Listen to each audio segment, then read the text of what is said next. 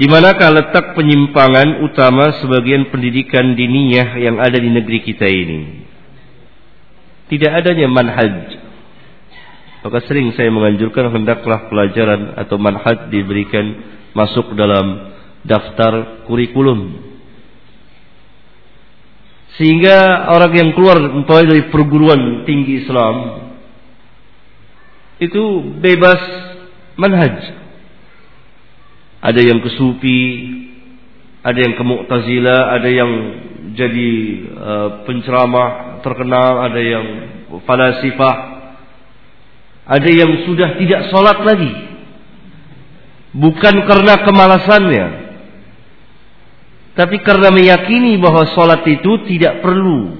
Rutinitas yang setiap hari lima waktu itu adalah sholatnya orang-orang awam.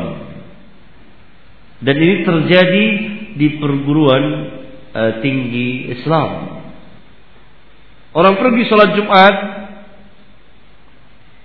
sebagian mereka duduk-duduk di rumah. Yang kemudian sebagian dari mereka masuk menjadi anggota JIL.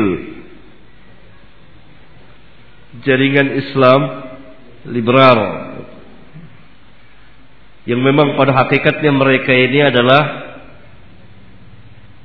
rombongan atau satu madrasah orientalis. Karena orientalis pada zaman kita sekarang ini bukan orang di luar Islam, tapi orang Islam yang dididik oleh orang-orang orientalis. Dan mereka ini lebih orientalis dari orang orientalis itu sendiri. Apa pemahamannya? Pertama, menyatakan semua agama adalah sama.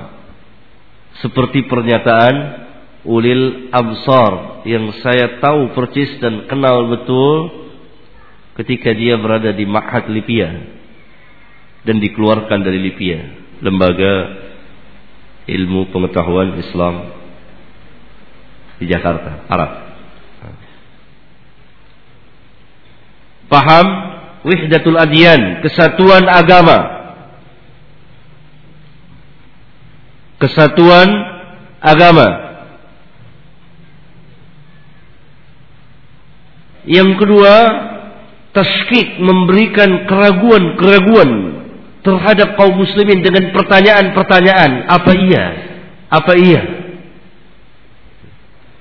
Kritik-kritik terhadap agama, bahkan pernyataan mereka, pernyataan si Ulil Absar ini bahwa Rasulullah SAW perlu dikritisi. Ya. Yang kedua tadi sehingga orang ragu, ragu terhadap keyakinannya. Yang ketiga menafikan mendiadakan sejumlah syariat dalam Islam, sejumlah hukum. Yang keempat membenarkan ajaran-ajaran di luar Islam. Yang kelima,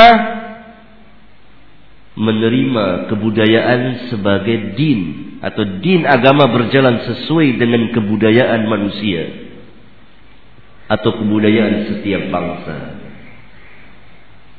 Jilbab itu kebudayaan Arab. Tapi kebudayaan kita lain lagi. Katakan, kalau gitu biarkan saja orang di pedalaman suku yang menjadi kebudayaan mereka telanjang tidak usah diberi pakaian karena itu kebudayaannya. Ya, yang pakai koteka, tahu koteka? Kenapa saudara ajarkan dia berpakaian? Karena kesopanan menurut dia pakai koteka. Kalau pakai celana, pakai baju tidak sopan. Itu kebudayaannya.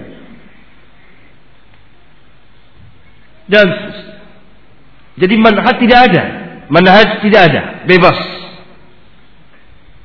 Bermacam-macam. Yang kedua ilmu yang kurang peningkatan ilmiah